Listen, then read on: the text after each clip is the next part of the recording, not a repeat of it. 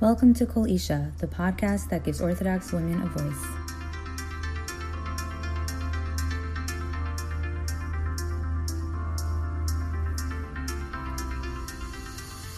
Welcome back to Kol Isha.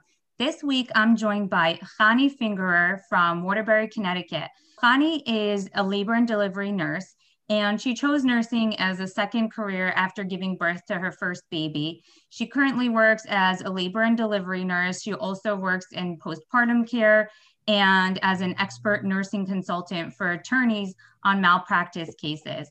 She's passionate about patient education, and she started an Instagram page called Yoledet Academy, which is geared to fill education gaps in women's health, pregnancy, and postpartum, with a special focus of needs in the F R M community. So welcome, Chanie. I'm so excited that you're here with me tonight. Thank you. It's an honor. Tell me a little bit about you. What made you decide to choose nursing, um, and what made you decide to get into this education niche? So um, when I finished seminary, got married pretty quickly after, and was just doing the standard Bisiaco, you know, standard degree with um, no direction at that point. And I was still finding myself um, in the middle of getting that just standard Jewish bachelor's. The plan was for it to lead me somewhere. Still undecided. I had my first baby. When I got pregnant, I just fell in love. It was never uh, an area that I thought about too much. And, um, I tried to learn everything that I could. And then eventually I started speaking to friends who realized I had a lot of knowledge. So we would discuss different topics, and I found myself educating my friends. And I couldn't believe that somebody wouldn't love all of this postnatal, perinatal stuff as much as I could. Um, it was just like, why don't you do this research? How could you not know all of this if you're pregnant, you know, and you're having a baby too? Um, so I did a lot of education, and I thought that I knew a lot. But then once I gave birth to my daughter, my oldest, I realized how much I didn't know, especially with how to deal with the hospital experience. I really had a bad hospital experience. Although my pregnancy was low risk, my birth uh, objectively was, you know, fine. Everything turned out great. But I just feel like I didn't get the treatment that I should have, even though I prepared, even though my husband prepared, even though I had a doula. And then once I had my baby, was finishing up my bachelor's, I um, I said, you know, I want to be a maternity nurse. This is what I want to do. It just all clicked. And I did have to wait a little bit. My husband was in school, and it wasn't a good time for me to go. We just couldn't pull it off, both of us together. So at um, a little bit after I finished my bachelor's in liberal arts and sciences, I started working. I was living in New York at that time, in Brooklyn, and I started working as a service coordinator for the New York City Early Intervention Program. Um, with those that are not familiar with that, it's called Birth to Three in other states, where um, there are interventional services for children with developmental delays. So I was kind of like a case manager, and would facilitate the process for families, since it's such a large program in New York City. Um, and I enjoyed it tremendously. I enjoyed the relationship that I made with families that I worked with, and I was in some sort of advocacy role as well. The majority of people that did um, that were in the position that I was in, they were social workers. And once my husband finished school, I I stopped my job in order to pursue nursing. And I had three kids at the time already. Wow. Yep. So you went to nursing school with three kids. That must have been tough. Yeah, it, it was. Um, I did the The advantage that I had was that the actual nursing program with the nursing courses was fifteen months. So I powered through. That was kind of what got me through. I said, okay, it's going to be fifteen months of, of craziness, but I'll get through. And actually, I'm an academic by heart. I love learning. Um, I would do it if I could do it for a living. And so I enjoyed it. It was like a self-actualization kind of thing too. I went to N Y U, and I was living in Brooklyn at the time, and it was a really great program. I got into another program and um, into two other programs, and I was considering where to go. And logistically, it just worked out for me to go to N Y U. Um, but at the end of the day, I'm so grateful that I went there. They have a great nursing philosophy that's really stayed with me for the duration of my nursing career. And it really helps shape the way I look at the healthcare system in general. That's awesome. So tell us a little bit about what life is like as a labor and delivery nurse. Like, obviously you help women who are having babies, right? Walk us through a quote unquote typical day, because there's really no such thing as a typical day, I'm sure. No, there's not. And you would know that because you're an E D nurse practitioner, correct? Right. Yeah. Yeah. So um, I like to say that our unit is a triage, I C U, med surg, O R, emergency department unit, all in one for pregnant women. Wow. That, that sounds very intense. Yeah. So, and, and we develop that skill set from start to finish, where we'll have women that will come in and we triage them and determine their acuity, um, whether it's something that's, that they can be sent home for or requires further monitoring, or is an emergent situation that we need to intervene as soon as possible. And then we have the labor management part, um, where someone is in labor. And then we have the high risk management part, where some women can be very sick. Some women are inpatient. They can't leave. They have to be pregnant inpatient. And then we also have those who are having a C-section. They, we do the full pre-op before the op, you know, surgery, circulating in the O R, and then post-op recovering. And then hopefully all is good and we can transfer them to postpartum, which is what I kind of equate the med-surg unit. Um, so what I love about it is that it's a huge skill set that I've been able to learn. I like the adrenaline. Nothing is ever routine. There's never, um, you're never going to walk into a routine situation. You never know what's going to hit you. You have to think, you know, on your feet and just really go quickly. There's a lot of controlled chaos. And contrary to popular belief, we don't snuggle babies all day. That's so funny, because my mother, when I was becoming a nurse, she's like, you should really work in the baby nursery. Such a happy place. You'll just take care of babies. And I was like, Mom, I think I'm going to work in the emergency room. And she just couldn't understand why I'd want to do that, you know, but I relate to what you're saying, because I love how broad the experience is also, and how, how like, um, how wide your skill set becomes, because you get a little bit of everything and you really get to develop expertise in so many different areas. I mean, some, there is an option always to like sort of go down a very narrow path and but, buttonhole yourself and become like a real expert in one specific area in nursing. But I wanted to keep it more broad, and it sounds similar to sort of controlled chaos, like you described in the emergency room. Like, you know, anyone who's not part of the staff looks at it and says, what the, what is going on here? Like, this place is on wheels. But whoever understands the working of the, you know, the inside workings of the place knows that, yeah, it looks like a mess, but, you know, people are on top of it. We know what's going on, and, you know, and the patients are getting good care, which is the most important part. So yeah, I definitely relate to that whole aspect of it for sure. Yeah. And I think in some sense, there are times where we cross paths, right? Where you get pregnant women, either because sometimes the admission process in a hospital, I don't know if that's like that by you, but sometimes the admission process in a hospital is that at certain times, if it's an off shift, a pregnant woman has to go through the E D just to get up to the labor and delivery unit. Or if, you know, there's a trauma like an M V A or something, motor vehicle accident. Um, and it's so funny because I am, when I get called down to the E D for a pregnant woman, let's say who had an M V A, I have this little uh, butterfly in my stomach, and I'm like, oh my gosh, what am I going to see? You know, get like this little fear. Um, meanwhile, you guys can handle the craziest traumas, but I will say you are notorious for being scared of pregnant women. That's because for some reason, no one wants to deliver a baby in the emergency room.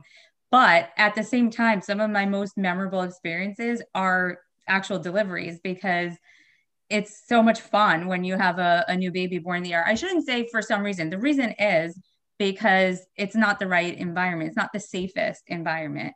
You want, you know, a pregnant woman's coming in. Most labor and delivery situations go smoothly and everyone is well and everyone goes home happy. But once in a while, things get out of hand and there are true emergencies, and you want the patient, both the mother and the baby, you really are dealing with two patients. You want them both to be as safe as can be. And the emergency room, we have, you know, crash carts and, and things set up in the corner, covered on a, under a blue tarp, just in case, you know, um, but we don't want to have to use them unless absolutely necessary, because if, God forbid, something goes wrong, we're not the best place for it to happen. The labor and delivery floor is, um, but we have had a few deliveries since I've been a nurse, and Um, it's so much fun. Thank God all of them went okay. And usually we're used to dealing with people who are like, you know, having a really rough day, don't want to be there, in pain. Some, unfortunately, you know, there's a lot of death and dying. And so when we do have a, a baby born, it's always so much fun. It's like, it's like something really happy just happened, you know? So it's like, it's fun for us. Actually, where I work right now as a nurse practitioner, we don't have women's health in my hospital. And I kind of miss that. But my old job, we had a lot. So it was really fun. Yeah. Yeah. I, and usually the precip deliveries, you know, the s- s- drive-by deliveries, we call them, that do deliver in the E D, for the most part, they're okay. They're, you know, things, things are usually good. Of course, right. There's the, you know, and, and it's interesting because some hospital, I've worked in four different hospitals. So I've seen different ways that hospitals do things. Some hospitals, they have like that equipment, like you said, somewhere in the corner in the E D, and other hospitals, we will run from our unit with all the stuff. Like we have kind of a whole thing set up, and then we just fly, fly wow. down to the E D with our stuff, with our hemorrhage cart, you know, in case. Right. Uh, so that sounds like a little bit more risky, because you may not get there in time, but yeah. And then like, there's always the situations where you're getting, like you hear the code announced overhead to the main lobby, someone just delivered in their car, and then everyone goes running. So like, you know, these kind of things happen. It's, it's, It's not fun for the patient, because no one wants to deliver like in an uncontrolled environment, but it kind of gives you that like adrenaline kick. And if everybody's okay, then it's just like, oh, that was so fun. A new baby was born, you know? So yeah, I always enjoyed that. Um, so tell me a little bit about Yoledet Academy. So you started this Instagram page with this goal of education. Why, why did you want to bring this um, awareness to people? What exactly did you feel was the need? What, what gave you the motivation to start this? So as I told you, I'm obsessed. I'm a geek with all of this stuff having to do with starting from preconception all the way through postpartum and beyond, women's health in general, but obviously concentrating on this childbearing stage of a woman's life. And for, being on social media for a while, I've seen this beautiful work done by different professionals, say in mental health, in um, those who are involved with helping couples with infertility and just different health areas. And I thought it was so beautiful and so nice. And at the same time, I started to notice that there was really nothing on prenatal stuff, from specifically geared toward the Orthodox Jewish population, because there are special, unique concerns um, that we deal with. And it's so ironic as well, because we have probably one of the highest birth rates um, among in the world, you know, or at least among the Western Westernized countries. And it, it just stood out to me. My husband kept telling me, you talk so much, you have so much to say, start one of these Instagrams talking about all your stuff. I said, no, I'm not going to have anything to say. I don't know what I'm going to say. Um, and eventually, after a little bit of time, I think COVID happened, and maybe, maybe the world went a little bit more virtual and started interacting more with social media. Maybe I'm wrong. I don't know. No, I, but, I agree. I think that's very much the case.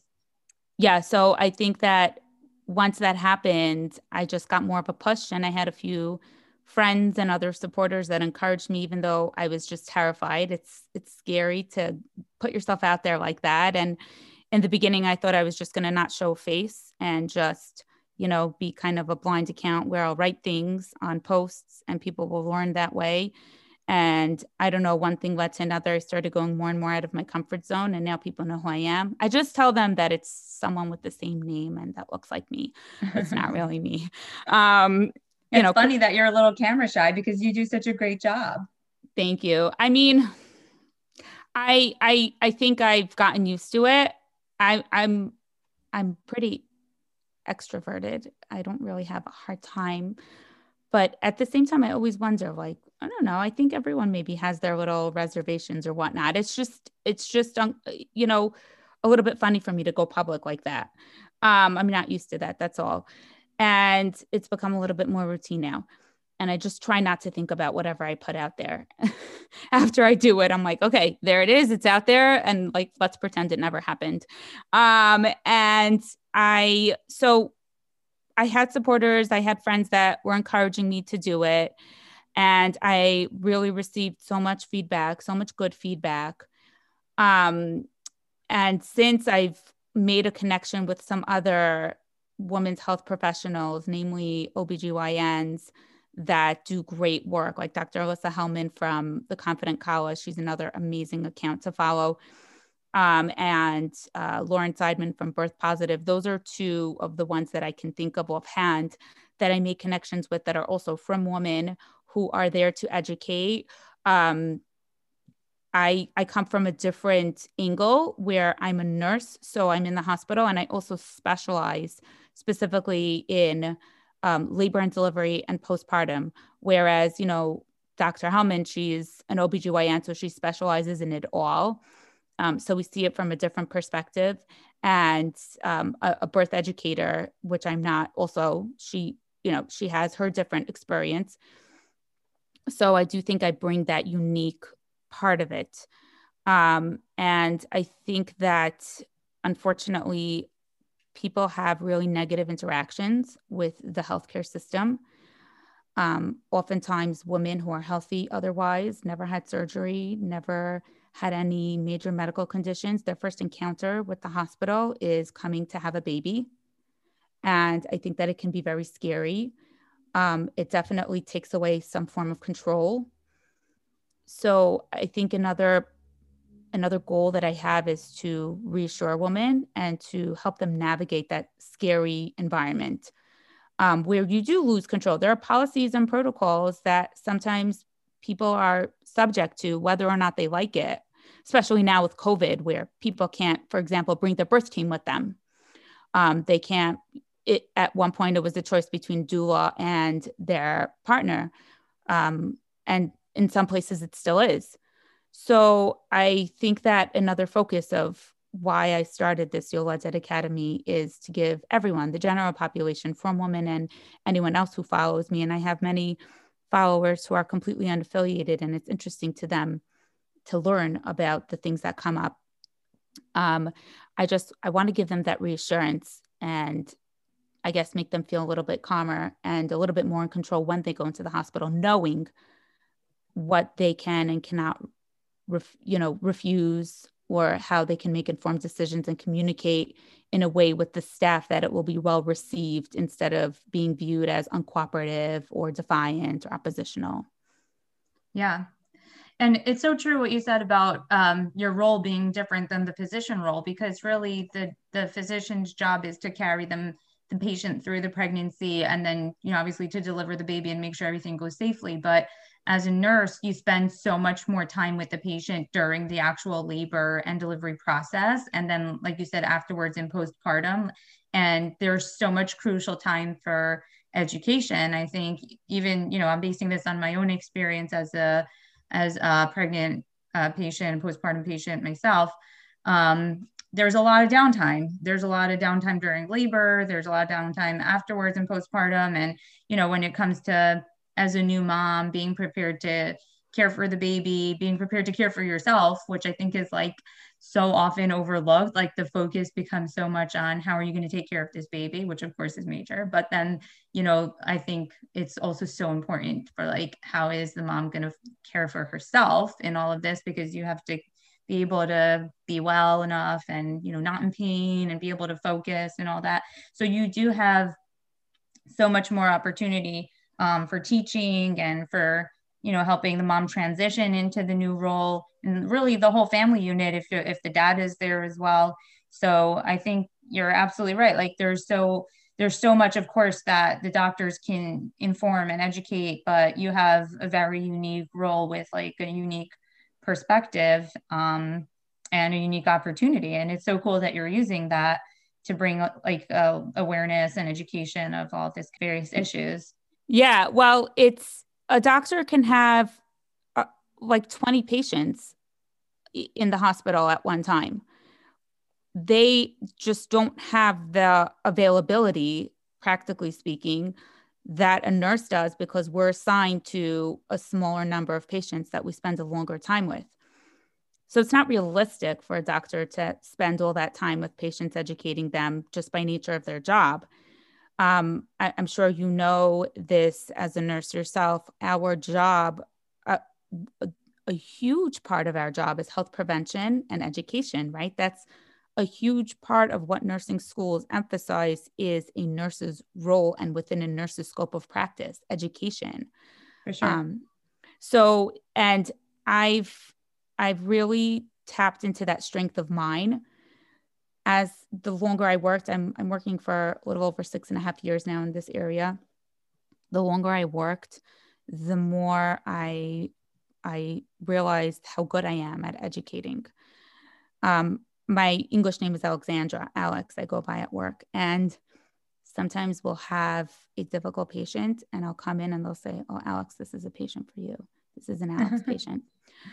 Because I think that I kind of mastered a way to communicate with the patient in a non-confrontational way, coming from a point of educating.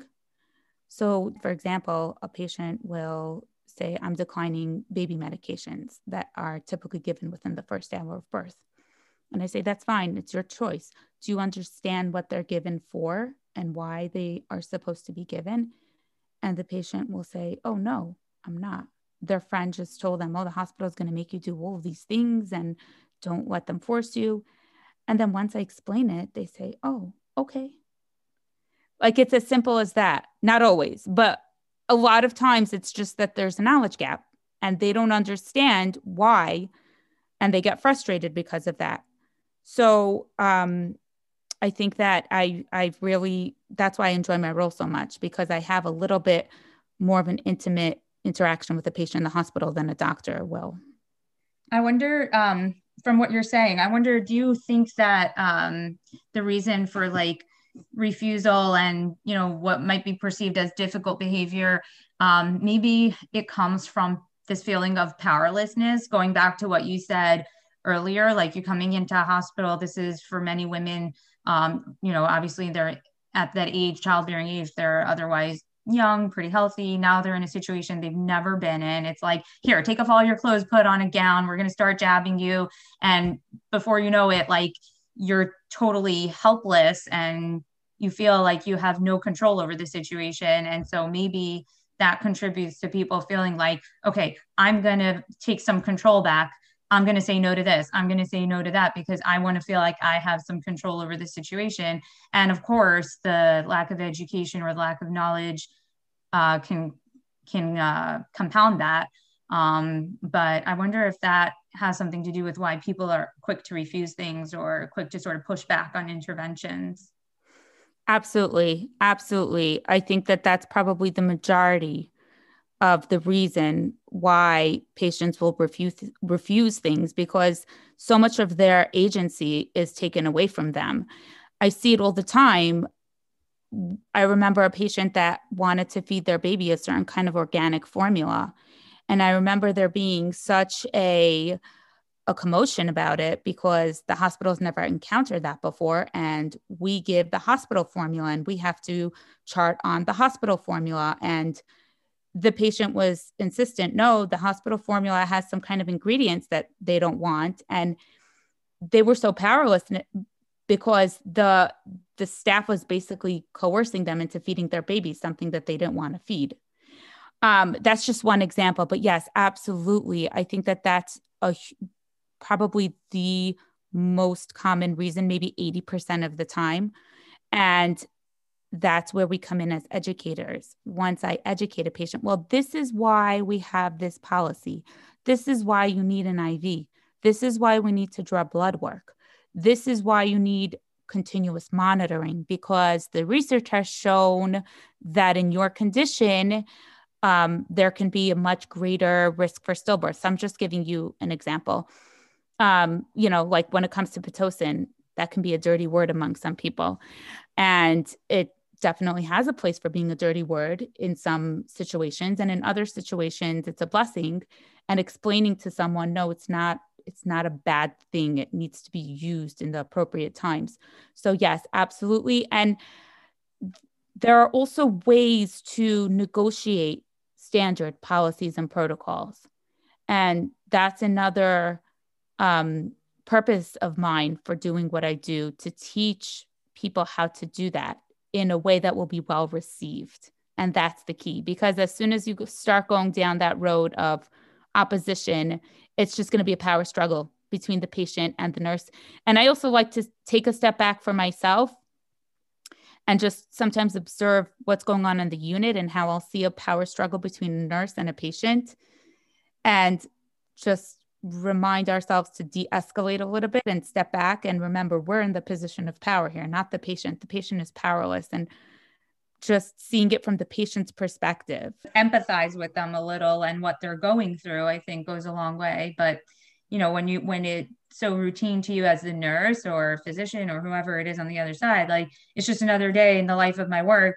But for that patient, it's such a unique experience for them. And they're trying so hard to like hold on to some sort of, you know, control over the situation, power, like you said. But um, I like that you're doing that, because very often patients who push back get treated not so well by staff. They don't, staff doesn't like that when that happens. So they want to, you know, give a recommendation and the patient to follow the recommendation, and then shalom Yisrael, you know, like everyone's happy, we can all move on. But as soon as that pushback happens, like you said, that, that power struggle happens. And it's also like, sometimes you're in the middle of a busy day and it's like, okay, now I have to stop. I have to stop, but not move on to my next task, but take twenty minutes in this room to explain something that I was hoping I wouldn't have to do, you know? So it like kind of also ruins your, the flow of your day a little bit when those kind of things happen. And so it's tough all around. Yeah, definitely. Um, you know, from my perspective, of course, sometimes it's so much easier for a patient to just get the epidural. Then we don't have to run around chasing that baby's heart rate. Then we don't have to give her as much support. She's maybe not screaming as much, which is, I think, hard even for labor and delivery nurses sometimes to see, because pain is pain. And normally in the rest of the world, besides for labor, we're taught that pain is bad and we need to take it away. And like you said, just take a step back. This is not going to be convenient, because this patient does not want, this woman does not want an epidural. And it's not black and white. Sometimes a patient kind of gets slowly encouraged into an epidural. She doesn't think it's against her will, but then you can do so many things to actually honor her wishes to not have the epidural that may be inconvenient. So like you said, it may sometimes throw a wrench in and make your flow inconvenient. I actually like that challenge. I take all the midwife patients that will deliver on hands and knees. Some nurses will gladly take a very complicated, sick patient and give me that patient that is going to deliver on her hands and knees, because they're just not used to it. It doesn't happen often. And that, again, is also another goal of mine. Like you said, routine, you said that word. I tell women, I say, if you're having this problem where you want something and a provider, a nurse, or your doctor or midwife seems to be giving you pushback, you can just say to them, I know that this is routine for you, but it's not routine for me. Just, and that's such a good reminder for any healthcare provider. This is not something routine happening in this patient's life. This is a very significant event that is only going to happen a few times in their life that they will remember forever. Yeah, one hundred percent. You know, that reminds me of this um, picture that was circulating online uh, maybe like a year or two ago. I don't know if you saw it, but it was like really powerful image. And this woman had posted it after giving birth with like a, you know, an explanation. Um, but essentially a birth photographer had photographed, um, basically you can see, uh, the doorway to the bathroom from the labor and delivery room, and the doorway sort of framed the nurse. Um, you can see the nurse was crouching down. She was obviously assisting the patient, but you didn't see the patient, and it was black and white. And you, it was so powerful because it captured the nurse doing something that was so routine for the nurse, yet was such a rare experience for the patient, right? And for the patient, you know, like you said, it only happens a handful of times for some people, only once, and they'll remember that experience forever. And as a nurse, you encounter countless patients. So of course you're not going to remember each one, but it just somehow this picture just captured that so beautifully. Like the nurse was just going about her business doing what she does. But for the patient, that moment of care was just like so incredibly beautiful and powerful. And the photographer, I guess, sensed that. And, you know, the mom or the photographer wrote um, a whole explanation basically saying that Um, how they appreciated the role of the nurse, because from their perspective, like this was so unique. And to think that the nurse does this every day, helping people in such an intimate way, um, it was so it was really beautiful. And as a as a healthcare provider too, as a nurse myself, I found it so um, powerful. It like made me stop in my tracks, because obviously I work in a different role than you do, but it's the same thing. Like no one, most people don't plan to come to the E R. Once in a while they do, but um, most people don't. And like, they're having a really unique experience that they're going to go home and talk about, like, I wound up in the E R. I was there for six hours, you know, and like, it's a whole thing to them. And for me, it's just like another day at work. So like, it's such a powerful reminder to stop and like, consider the patient's perspective also. Um, so yeah, I totally relate to that. Um, so, okay. Back to your, back to your education initiative. So are you focused on anything in specific, especially as it relates to the F R M community, or is it more like just general knowledge that you want to give? Are there any like specific passions that you have? Tell me a little bit about your education initiative. Okay. So first of all, I, I've, I'm involved in my community. You know, the community rabbis send people to me, women who have questions, who are looking for a provider, just have some kind of women's health something. And I've spoken to the rabbis as well. And what what s- struck me is that even the rabbi community has some gaps in knowledge, which they don't realize that they have about certain health issues. And that can completely change the halachic ruling, the ruling of the Jewish law as it pertains to a specific circumstance. And I think that one big purpose that I have is I want women to really understand in great detail their health conditions, the testing that's done prenatally, why it's being done, not just testing, but interventions, what the, well, it, if you refer to testing, then what would be the interventions should there be a positive result or a result that's unexpected, and even just their particular condition, understanding the mechanism behind why it's happening. Because if a woman is very well versed in her health condition, that has a big influence in how halacha is ruled. And so many times I've spoken to women who really didn't have an understanding um, about their health condition, and their rabbi maybe was not, he, he was maybe a, more of a generalist. I like to compare rabbanim to doctors sometimes, right? Some specialties. Of them, yes. So some are more of a generalist where they're a rabbi in a shul and they have people coming to them all the time in different with different um, halachos, and some specialize in the medical area, some specialize in the kashrus area. And um, if it's not, if it's just a generalist, they'll have even less of a knowledge about specific health conditions. And sometimes they know to refer out, and sometimes they think that they know enough, and then the halacha is ruled to the detriment of somebody. Um, And it causes her aggravation when it could not have been had she had the details and knowledge to bring to her rabbi. So um, that's a big purpose. I educate in my scope. So I don't ever rule on halacha. I will never tell somebody these are the halachos. I will say some people, you know, rule halacha this way or that way, but I need to be careful in the area that I'm educating in, because I don't want to, I don't want people to get the impression that I'm giving them some kind of halachic pass or something. But I will, you know, let's say, I'll give you an example. I'm just thinking off the bat, inductions, right?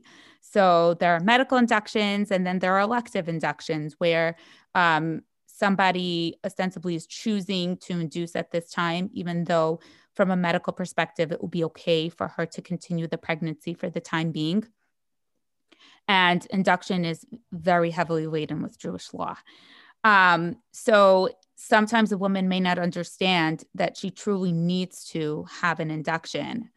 And the way she presents her condition to her Rav, her Rav will say, oh, it's fine, you can continue to wait. So that's one example I can think of. Fasting on um, fasting on a fast day, like Yom Kippur, um, and hearing a woman say, oh, well, my rabbi said that it's okay for me to fast, but then knowing that she has some kind of condition that may complicate things and it would be dangerous for her to fast. So these are just examples of areas where I want women to really have every last detail so that they can get the most accurate halachic psak possible, because halacha is very, very um, specifically ruled according to specific situations. It's never black and white. Halacha is all in the detail, and it sounds like what you're doing is providing the women with the details so that they can then present them to the Rav, which is so empowering, you know, like the quote, knowledge is power, but it's so true, because it's very empowering to know about your condition in this, in this setting, you know, with the uh, halachic rulings too, because you want to make sure that obviously what you're going to do is halachically sanctioned and best for the mom, best for the baby, but also in terms of the patient advocating for themselves in the hospital with their doctors and all that. It's so empowering when you know, when you have that knowledge. And, you know, going back to what you're saying about pa- when patients refuse things, oh, my friend told me to refuse it, but I don't really know why. But once you give them the knowledge, they have the power to really stand by their decision and understand why they're making that decision. So I think it's so important. It's- yeah. And I like to say, oftentimes patients will make the same decision that we would, quote unquote, for them with our policies and protocols. For example, going back to that newborn medication example, right? So they would, if they have the knowledge, and they would make that same decision that we're recommending of giving the baby the medications, but now it's coming from them. So it's coming from a place of power, of shared decision-making, where I'm involved. I'm not just sitting in the back of the bus and somebody's driving the bus for me to get to my baby, but I'm actually the one that's guiding the driver and telling the driver how to drive. Um, and so often that's really what makes or breaks the situation. And that's what happened in my birth, where my first birth, where thankfully, all of my births have been uncomplicated, but that first birth, things probably would have turned out the same. I probably would have had the same interventions. Actually, no, some not. Um, but, but if I were given the voice to say them, and that could have made all the difference. And change your whole perspective on the situation. You would have felt like you had a good experience versus a bad experience, even though the outcome would have been the same, right? Essentially. one hundred percent. I also want to say that I like to give the back end, the behind the scenes of what goes on in the labor and delivery unit or the postpartum unit. Um, not because I want to say how great we are, even though I think we're pretty cool. It's not for bragging purposes, but it's more for, this is what your nurse has to do today. So when she maybe is not spending the half an hour that you'd like in your room, it's not because she doesn't care about you. It's because the healthcare system in our country is set up this way. And these are her limitations too, because she's a human. And it relates to the emergency department, I think, in the same way, where it's not a controlled environment. I don't know if you have this thing about the bus pulling up and all of the patients getting out and coming to you, but we definitely call yeah. it the labor bus. It's it's very funny. It's like the bus stopped on the corner and ten people roll in at once. And it's very, and, and you can also have an hour where nothing ha- really happens and no one comes. And then all of a sudden, here come twenty people. What, like, what just happened? Why did all these twenty people decide to come at the same second? So I guess it's a, it's a relatable thing. So funny. Yeah. Yeah. Because the Labor and Delivery Unit is the emergency department for pregnant women. So we have that same, um, experience where we we can't control what goes on. And I think that for patients to understand that too, where yes, you had to wait two hours for your doctor to come see you. And I'm so sorry that that happened, but your doctor was doing an emergency C-section and then had to go see a patient that was, you know, going to die or whatever it is. Um, so yes, it is inconvenient. And when people call me and ask me to give them recommendations about providers and which hospital they should go to, at the end of the day, my disclaimer is always, just because you choose the best provider in your brain, the best, there's no such thing as the best, but in your mind, this is the best choice for you. And just because you choose what's in your mind, the best choice of hospital for you, doesn't mean that your experience is going to be amazing. And you have to dive in that everything lines up just so so that it is amazing, because you can't control situations like this. You can't control the entire bus pulling up and so many other pregnant women who want to give birth at the same time as you, and you won't maybe get that attention. And then you go over to the postpartum unit and your nurse has six patients and she just can't give you the time that you need, help with breastfeeding or whatever it is, help with getting your baby out and giving the baby to you because you just had a C-section. And um, this might be a little bit controversial. It's not controversial, but it's just something to keep in mind. Sometimes patients will tell me, I called for my nurse for fifteen minutes to give me the baby from my husband or whatever it is, you know, to, because I, he can't pass things to me because I'm nidah and she didn't come. And when she came, she was so angry at me.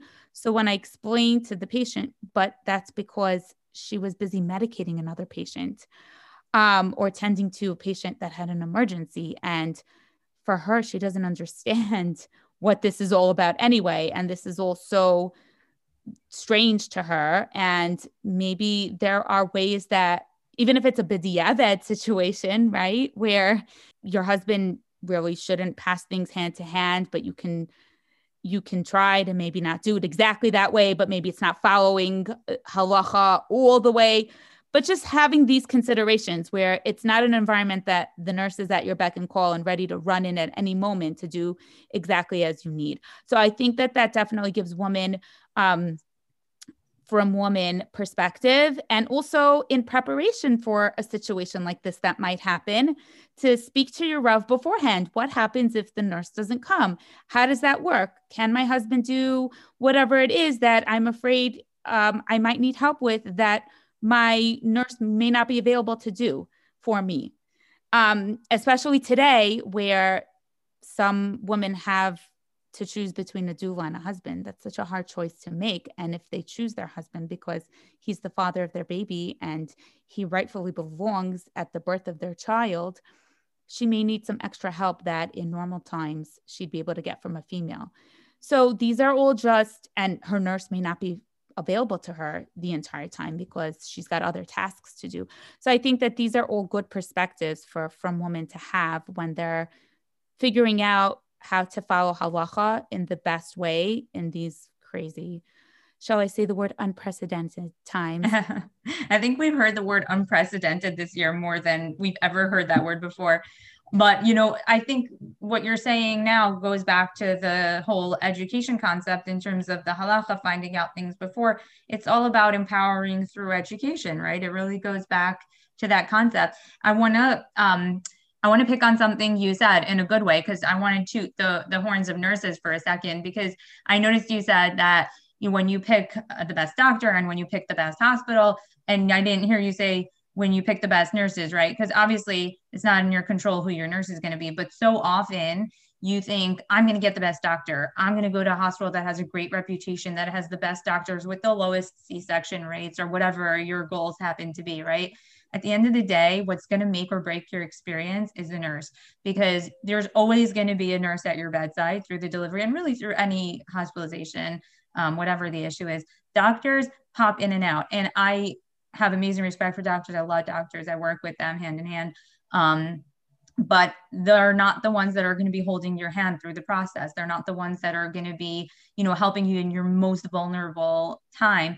And, you know, this is not labor and delivery related, but my father, um, several years ago had a bad outcome from a surgery, wound up in an I C U after a routine procedure, right? Unfortunately, thank God he's doing okay now. But, um, at the time, he was in a local hospital in New Jersey because it was just like a routine thing. So no one thought he needed to like go to the best of the best. And he wound up in the I C U in this small community hospital. So we had like friends and family like, what's going to be? He's in this hospital. It doesn't have a great reputation. Transfer him to the city, transfer him to the city. And they all kept saying, transfer him to the city, especially like a relative of ours who's like very influential guy. It's like, transfer him to the city. And I, as a nurse, was observing the care that he was getting in the I C U was incredible in this small community hospital that people write off as like, eh, it's not a good place, whatever. The nurses were so attentive. They were so on top of him. Not to mention, we had um, his primary care doctor who knows him so well and is like a family friend, was working hand in hand with them. And I said, are you crazy? Why would you take him out of this environment where he's getting such good care in this small no-name hospital and transfer him to the city to some hospital that has a fantastic name and, you know, doctors that make U S News and World Report top one hundred with a staff that doesn't know him? We don't know who his nurses are going to be. We don't know what the facilities are like. So I think like that perspective was unique coming as a nurse, because I was like, it's the nurses that are at his bedside the entire time, taking such good care of him. And Baruch Hashem, he did very well. But it's such an important thing that people overlook. Like, go to a hospital that has a reputation of having amazing nurses. I can't say that enough. Um, and of course, you never know who's going to be taking care of you. There's no guarantee, and someone could be having a bad day, and that could just be bad luck. Um, but I think that's something that's overlooked that people need to consider. What do you think? Oh, yeah. And I often get people asking me, you know, how do I know how to choose the best hospital? How do I know that I'm my doctor and the nurses are truly going to be in support of me having a V BAC? How do I know all this? Firstly, Magnet hospitals, right? Um, Magnet is a designation that a hospital earns, um, and it it's stipulates certain conditions that have to be met on the count of the nurses, certain um, certain staffing ratios, certain education that the nurses have to have. So that's definitely, you're making a great point. I never thought about that aspect of choosing a hospital that has good nurses, but I would think a hospital that has Magnet designation can be a way for you to decide what hospital you're choosing. Um, you know, and then there's the Leapfrog Group. I don't know if you know any of these um, of yeah. these organizations, you know, things like that. The Leapfrog Group is one other area to figure out what the uh, rate of uh, mistakes, you know, med- medication errors are, C-section rates are, et cetera, for hospitals that report them. Not all hospitals, it's crazy to think, but hospitals are not mandated mandated to report their C-section rate. Did you know that? No, I didn't know. Isn't that crazy? So yeah. When you go on that Leapfrog Group website and you see your hospital and your hospital's C-section rate is not reported, then that should be a little bit of a red flag. Why oh, are they not reporting? I'm not saying that it's necessarily high, but of course, I think that there is legislature out there to start, I think in July twenty twenty-one, I'm not one hundred percent sure. And C-section rates are, you can't, you can't just look at it at face value. There's, there's different factors that have to be controlled for, and there is a way to figure out a norm, you know, the C-section rate that should be a standard, but some um, hospitals by definition have a very high risk population, and then that might increase their C-section rate because their patients are more likely to have them, but because they're high risk. So yeah, you have to know the situation, but also like word of mouth, your friends, did they have good experiences? Did they not? I don't know how you feel about this, but I know a lot of hospitals are shutting down their nurseries and encouraging rooming in with the baby twenty-four seven to me as a mom, I think that's extremely hard. Like, I found the whole process to be extremely exhausting. And I was lucky enough to be in a place where the, where they do have a nursery. That would honestly be one of my considerations um, when deciding which doctor to use based on which hospital they deliver in. If there's no nursery and there's a doctor who's just as good and goes to a hospital that does have a nursery, I would go to the hospital that has a nursery, because as much as I love my babies, it's very, very tiring and you can use a little break, you know? Yes, one hundred percent. That's a topic for like an entire two episodes of a podcast.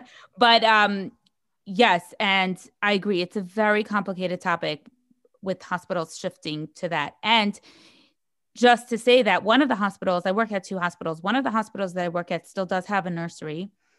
Um, but again, you have to pray that it will be open the night that you're there, because if the unit is slammed, they close the nursery, and the nurse that would typically be in the nursery now goes to take patients.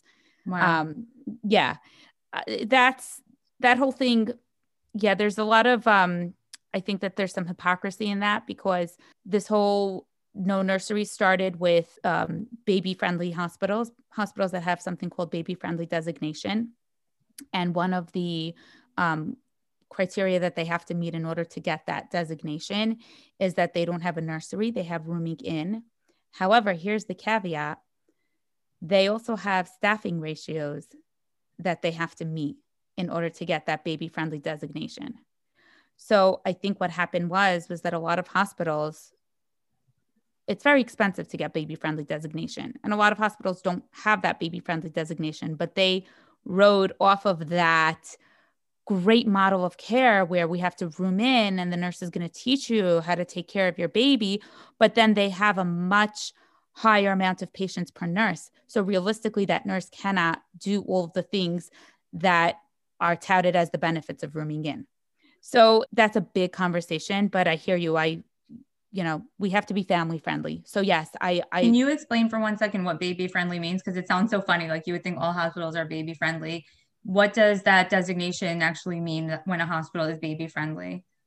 Um, so when I think of it, I think that it's notoriously known as hospitals that have formula under lock and key. Okay. So very much pro breastfeeding. um, yes, very much pro breastfeeding. And there is a place for that, because Um, I think starting in like, I don't know, maybe the eighties, the nineties, formula companies started really lobbying with the hospitals and giving all the freebies and promoting formula feeding, and mothers were not given adequate breastfeeding support. It wasn't pushed as much. It's just like, oh yeah, the baby is hungry, give the baby some formula. And we realized that there are disadvantages to doing that if you can breastfeed, and that mothers should receive more support with breastfeeding. I think that's one of the, um, I think that was one of the major drivers to create this designation. Um, so there's a bunch of criteria that they have to meet, with rooming in, with a certain amount of lactation support. Um, I don't know if if it's specifically this, but doing certain beneficial things for baby, like delayed cord clamping. I mean, many hospitals have moved toward that. It didn't always used to be that way. Um, but, and those are the benefits that they, I think, took from the baby-friendly designation, even if they're not themselves designated, but delayed cord clamping, allowing the cord to pulsate for about a minute after birth, because it gives the baby all of the good stem cells in the blood, you know, and hires the baby's blood volume, and um, skin, immediate skin to skin, unless there's a medical reason that would preclude that, things like that. So they have to meet a bunch of criteria that is very friendly to baby. However, again, this is where the standardization of the healthcare system comes in. It's not always friendly to the mom or to the rest of the family. If a mother, I actually just posted on my Instagram, I think it's my last post, that says, imagine if you, if we had a patient that rolled out of surgery from an appendectomy or gallstone surgery, and as soon as they rolled out of the O R, we handed them a newborn baby and said, here you go, take care of the baby and keep it alive. Right. And sometimes, sometimes we forget that a mother that had a C-section just had major surgery, and she may not have somebody available to stay with her in the hospital, because maybe she's got a two-year-old and a four-year-old at home that her husband has to go back to. And now she's left helpless, recovering from major surgery. This is not laparoscopic you know, very low invasive surgery. This is major surgery. And now she's got a little newborn crying. Um, and there's no nursery for the newborn to go to. And maybe she was in labor for thirty-six hours only to end up in a C-section, exhausted, hasn't eaten in who knows how long, nauseous, and feeling all the other things that someone post-op is feeling. But it's a, you know, we only do couplet care and there's no nursery. So sorry, you have to have the baby. So that's the standardization of healthcare that that's the pitfall of having standardization of healthcare. There's no nuance. Right. There's no, yeah. there's no considering everyone's unique situation and circumstance. Right. So yeah. And so really, like you said, when you choose a hospital, you ask these kinds of questions, but at the end of the day, even that nursery might be closed if it's slammed on the unit. So you dive into Hashem. I think we as healthcare providers, I, I think that you would agree, it's very clear to us how much we rely on God to have good outcomes. one hundred percent. I'm sure you'll see these crazy things that will walk through the door, a code, and it's almost impossible that this person will survive. And then they walk out of the hospital a week later with barely a scratch. And you are like, oh my gosh, what in the world just happened? We have this with moms who are very sick or deliver a premature baby. And then we find out that that baby's just fine after it had brain cooling because, you know, we were afraid of brain damage. So I think that at the end of the day, and that's where the whole from piece comes in too, like real amuna and bitachon in this kind of situation. Like you said, people are very, I think the from community is society, I would say, is very focused on having the best doctor and the best hospital. And we really do help each other out because we are very health oriented. Um, and that's great, but let's not lose sight of the part that God plays in the whole situation, and that he really does play a big part, and that it's not always the hospital's fault if something bad happens. Right. one hundred percent. Because you see it on both sides. You see young and healthy people where something just really bizarre happens and you couldn't save their life. And it's like so clear that this was the hand of God. And then on the other hand, like you said, you see situations where you never thought there'd be a good outcome, and there is. Um, so it's really all in Hashem's hands. And yeah, I, that to me also, this role has brought that to light so much. And it's interesting because sometimes healthcare providers are accused of being arrogant, and there are definitely enough, uh, to have, to earn that reputation, but coming from the perspective of from person, you know, who you always put Hashem first in your mind, it's so clear. It's so clear. And, the, and I think, you know, COVID, I hate talking about COVID anymore, but going, you know, it's so clear, like that healthcare professionals, doctors, experts, the biggest experts in the world have no clue what to do with this virus. Right. Um, but obviously Hashem wanted it to happen this way. And, and it's the same way, you know, in a, in a microcosm every day that, that we do our work. Yes. Yes, definitely. Definitely. I just remembered a story. Someone messaged me on Instagram that she picked the best doctor because I guess she had a bad experience with a previous baby, and she picked the best doctor and the best hospital. And then she had something postpartum called a retained placenta, where part of her placenta did not come out, and that can cause massive hemorrhage and it can be life-threatening. And it's not necessarily something that we can avoid. It sometimes just happens. And we don't see that there was a teeny tiny little piece of the placenta that remains embedded into the uterus. And she said, should I sue my doctor? You know, how did this happen? I picked the best doctor, and two weeks later I came in hemorrhaging. And I said, no, this is something that just happened. Um, and it, it, I hear, I hear a lot of times people easily blaming their healthcare providers for something that went awry. And sometimes it's very much founded. I do legal nurse work. So I I consult for attorneys on medical, on birth injuries, medical malpractice cases. I tell them if this truly has any merit, and I, you know, defend the nurse, or I come from that angle, or I come from the other angle of the plaintiff. And um, a lot of times there's just, everyone did everything the right way. And there are sometimes also different way, a million different ways that you can treat something, and no way is wrong. And you just have to dive in that you're choosing the right way to treat this condition, which again, I think is so important for people to know that they have choices and that their provider doesn't necessarily have to decide that for them. Because if they know that they have that choice and they tell their provider, I'd like to be involved and make uh, decisions in a shared fashion together with you, then if they choose that treatment option, then they'll come out saying, okay, listen, I, it was my choice. I chose it. It wasn't the provider that chose it for me. I can't place that blame on my provider.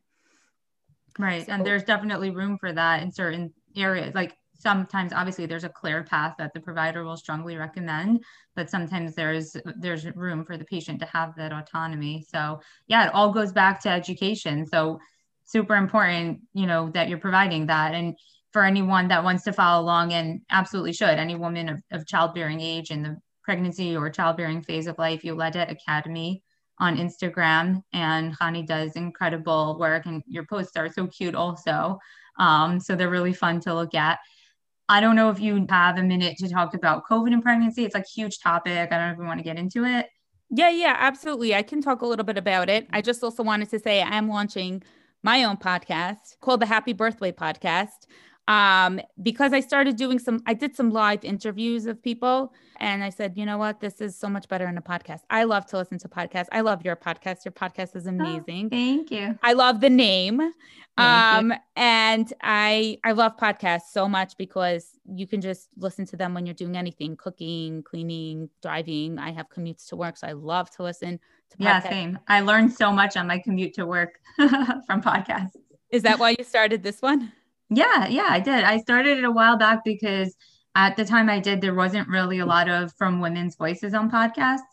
And then I took a pretty long break in the beginning of COVID because there was just so much brain energy that, you know, especially working in the emergency room with COVID patients and then dealing with the fallout of COVID at home with my kids. Thank God they're beautiful and delicious, but they were home way too much.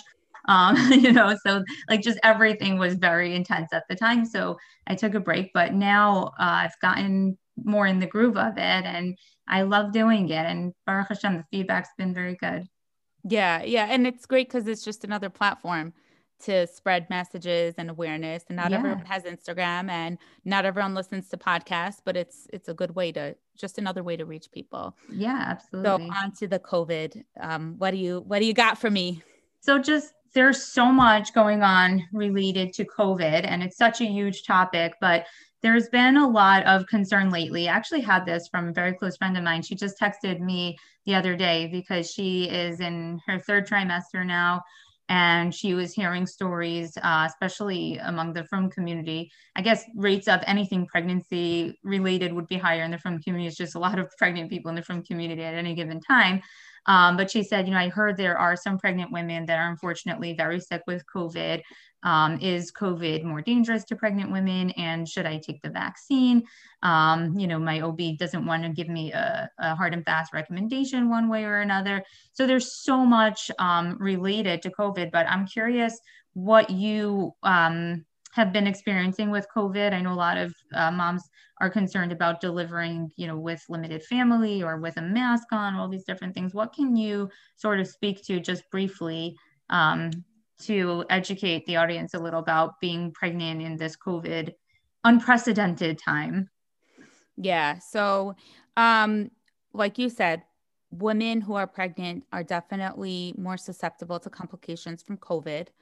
Um, that's because our body, when we're pregnant, is in a state of a lowered immune response because we don't want the mom's body to reject her pregnancy. Um, so naturally, a pregnant woman will be more susceptible. I also think positional wise, you know, the respiratory tract and everything, everything is a little bit out of sorts in the typical anatomy. So I just myself think, wonder if that has to do with it, but that's another theory that I have. I've heard um, that, that decreased lung capacity because the baby's pushing up into the diaphragm. So that also puts you at, puts pregnant women at uh, a little bit of a higher risk. Definitely. Yes. And, and increased bu- blood volume and demand.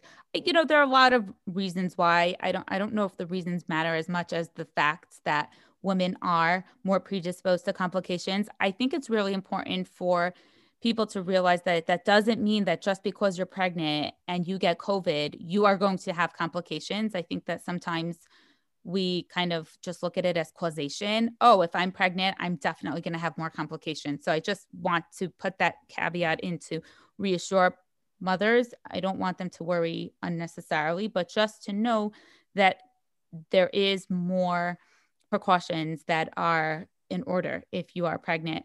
When it comes to the vaccine, I have a lot of information about the COVID vaccine and pregnancy on my Instagram, but in short, we don't have studies on uh, pregnant women and vaccines, uh, uh, COVID vaccine, I'm sorry, COVID vaccine in particular.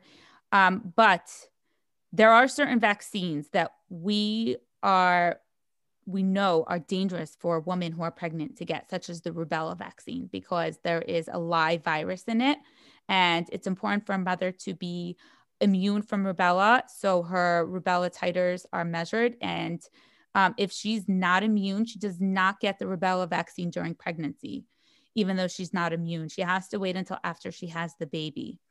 However, with the COVID vaccine, A C O G, which is the American College of, of Obstetricians and Gynecologists, and other um, well-respected organizations that are authorities in this area, have said not to withhold the COVID vaccine from pregnant women. So they're not saying you must get it, you should get it, but they're saying if you are in, um, if you are considering it, you should be offered it and you can take it. Um, it's it's a very tricky place to be. It really is. I think that so many things need to be taken into consideration when a woman is deciding whether or not she should get the vaccine. If she's a healthcare worker like you that's exposed to so much COVID, that will change things. Whereas if she's working as um, an accountant from her house all day and maybe has a two-year-old that's not going to school and she has very little exposure, that may change things. I think it will also change things if somebody is ten weeks pregnant or thirty-nine weeks pregnant, they're about to give birth, and they may want to consider waiting until they have the baby. There's no way to give a, you know, a, a definite answer.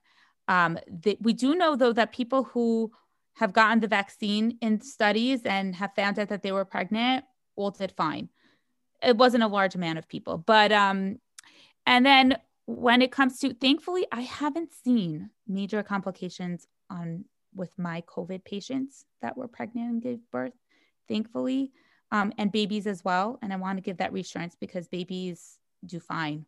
I don't know if I've even heard of, I mean, there was maybe one or two isolated cases, I think in the U S where babies didn't do fine and maybe had other comorbidities, but otherwise um, babies do fine. Thankfully, we do not separate mothers from their babies anymore. There was a push to do that in the beginning, which didn't really make much sense to me because you would think that the mother has antibodies if she has COVID and her breast milk would help and whatever it was. Thankfully, the World Health Organization came out and said, do not separate mothers um, and their babies. Um, so if a mother is afraid that she has COVID, she um, that she'll be separated from her baby unless her baby is going to N I C U. It won't happen. When it comes to wearing masks, I have gotten a lot of concerns from women who are going to have a baby saying, I don't know how I'm going to do labor with a mask. I totally get that. I also sometimes can feel claustrophobic. However, I've had an overwhelmingly positive um, experience with patients who had to wear masks. A lot of them will say they just even forgot that the mask was on um, because it is a rule in our hospital that you need to wear a mask. Uh, every patient does when there's any healthcare worker, when there's anyone in the room. But if you need to take it off because you're feeling claustrophobic, because you're feeling uncomfortable, I don't think anyone is going to, you know, suffocate you and force that mask back on you. Um, we do all wear N ninety-fives and goggles and everything during deliveries because it's considered an aerosolizing procedure. And also because we aerosolize because we coach the patient. So we're spitting a lot potentially. So it's actually also to protect our patient. So I think that it should not be worrying. Nobody can force you to do anything. You want to you want to be cooperative. You have to realize that these healthcare workers are working with other patients and we, you don't want to make them sick. So you want to wear the mask, but if it's super uncomfortable, I wouldn't lose sleep over it. You just really apologize and say you're so sorry, but you really cannot um, wear it right now. You feel like you can't breathe. you know, you just say you have claustrophobia, whatever it is. So that's that piece. Um, the piece about birth partners that you said, it is very difficult for people who have to choose between either their husband or a support person that they otherwise would have brought them together. In New York State, there is that rule about um, making uh, sure that if a patient wants a doula, the doula can come along with her partner, along with, you know, her husband or other partner to the birth. Um, it's not like that everywhere. I know that in Canada, that's not the case. It, women have to choose between one person that's going to come with them. And for firm women, that's especially difficult because of the nidah rules. And that's, again, where I come in and say, you have to speak to your rabbi and figure out what you can and cannot do, because there may be leniencies. In the same way, we're allowed to break Shabbos for a woman that's in labor and, you know, just for comfort reasons. Like, there's a halacha that says if a blind woman asks for the lights to be turned on on Shabbos because she'll be more comfortable that her healthcare team sees her and sees what's going on, then we do that. So um, it is, it is hard. You can have Zoom also. There are people that will have family members or someone who would otherwise be with them. They have them on video with them. That's such a nice idea. I didn't, that never occurred to me. That's very cute. And yeah. you know, they don't have to leave the comfort of their home. Right. Right. Yeah. So, I mean, it's second best. They can't massage them, apply counter pressure. But yeah, it's just someone comforting that's there. That's also seeing what's going on. So there, if there are any interactions with the healthcare team that are iffy, the patient just, the woman can just feel a little bit more protected.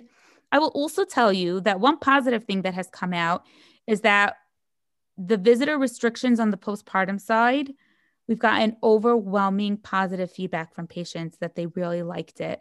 They don't have to be polite to anyone. When the baby cries, they can breastfeed the baby. And it's so awkward when you're breastfeeding a newborn. If it's your first time, it's super awkward figuring all the positions out and getting the latch.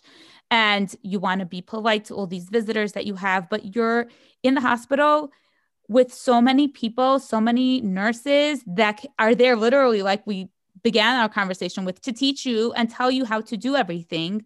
And parents have been taking advantage of that much more now. And we've really seen a much happier experience through that. I have to say, the fathers in our hospital, they can't leave. Um, if they leave, they can't come back. So a lot of times they also make arrangements that someone else will be with any other responsibilities, children or other responsibilities that they have, and they stay in the hospital, and they can also be hands-on and learn too. So there are definitely good things that have come out of it. They really, there really are. Um, it's difficult. It's really difficult. I just keep looking toward the future. I'm so grateful that we have a vaccine. I don't know. I'm thinking maybe full time. What do you think? Maybe we'll start getting back into normalcy. I just heard end of twenty twenty-one. But, you know, they keep kind of pushing the goalpost, because then they realize the reality of, you know, in theory, it sounds good. Like, we'll just vaccinate everyone. Boom, done. But the reality is, obviously, it's not happening as smoothly as uh, as was hoped. Um, so I just heard from a vaccine expert at N Y U on another podcast. Um, I'm going to plug my friend's podcast, JOWMA. J O W M A. Oh, they're she great, does an yeah. amazing health prevention podcast. Um, so if anyone's interested, but um, yeah, she had a vaccine expert from N Y U who said maybe end of twenty twenty-one. But I did just see that travel restrictions for vaccinated people are going to change and may not require quarantine, like, you know, for everyone else. So hopefully, you know, advantages are starting to crop up for people that do get vaccinated, and hopefully that'll encourage more people to do it. Um, and hopefully the vaccine will be more available to people. So yeah, I mean, uh, it's a, it's a tough time, like you said, but I think hopefully an end is in sight. And another really positive thing that this expert said was, um, so far they're seeing in lab studies, um, tougher to study that in the human population right now, but in lab studies, they're seeing that these different variants that have been found in the U K and South Africa, um, they do seem to be responsive to the vaccine in lab studies. So Meretz Hashem, hopefully things will start to get back to normal. I know, like, for, for us also as healthcare workers, it's been a particularly tough time, and, you know, trying to take care of your patients who are also struggling you know, while we're struggling, while everyone's really struggling, the anxiety level just universally is so high. And I can't imagine um, having a baby during this time must be really tough for so many people, and you deal with that. So, um, you know, it's a, it's an amazing role, so much opportunity, and like for you to make people more comfortable while they're going through this. Yeah. Um, and I have to mention you saying that, especially in the beginning when there were so many restrictions and we knew that so many parents were going home with to no help because of all of the social distancing rules.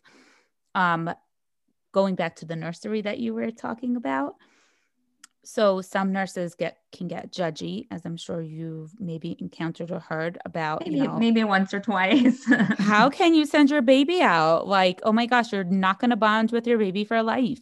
So, um, I will say it's more the younger nurses that don't have kids of their own.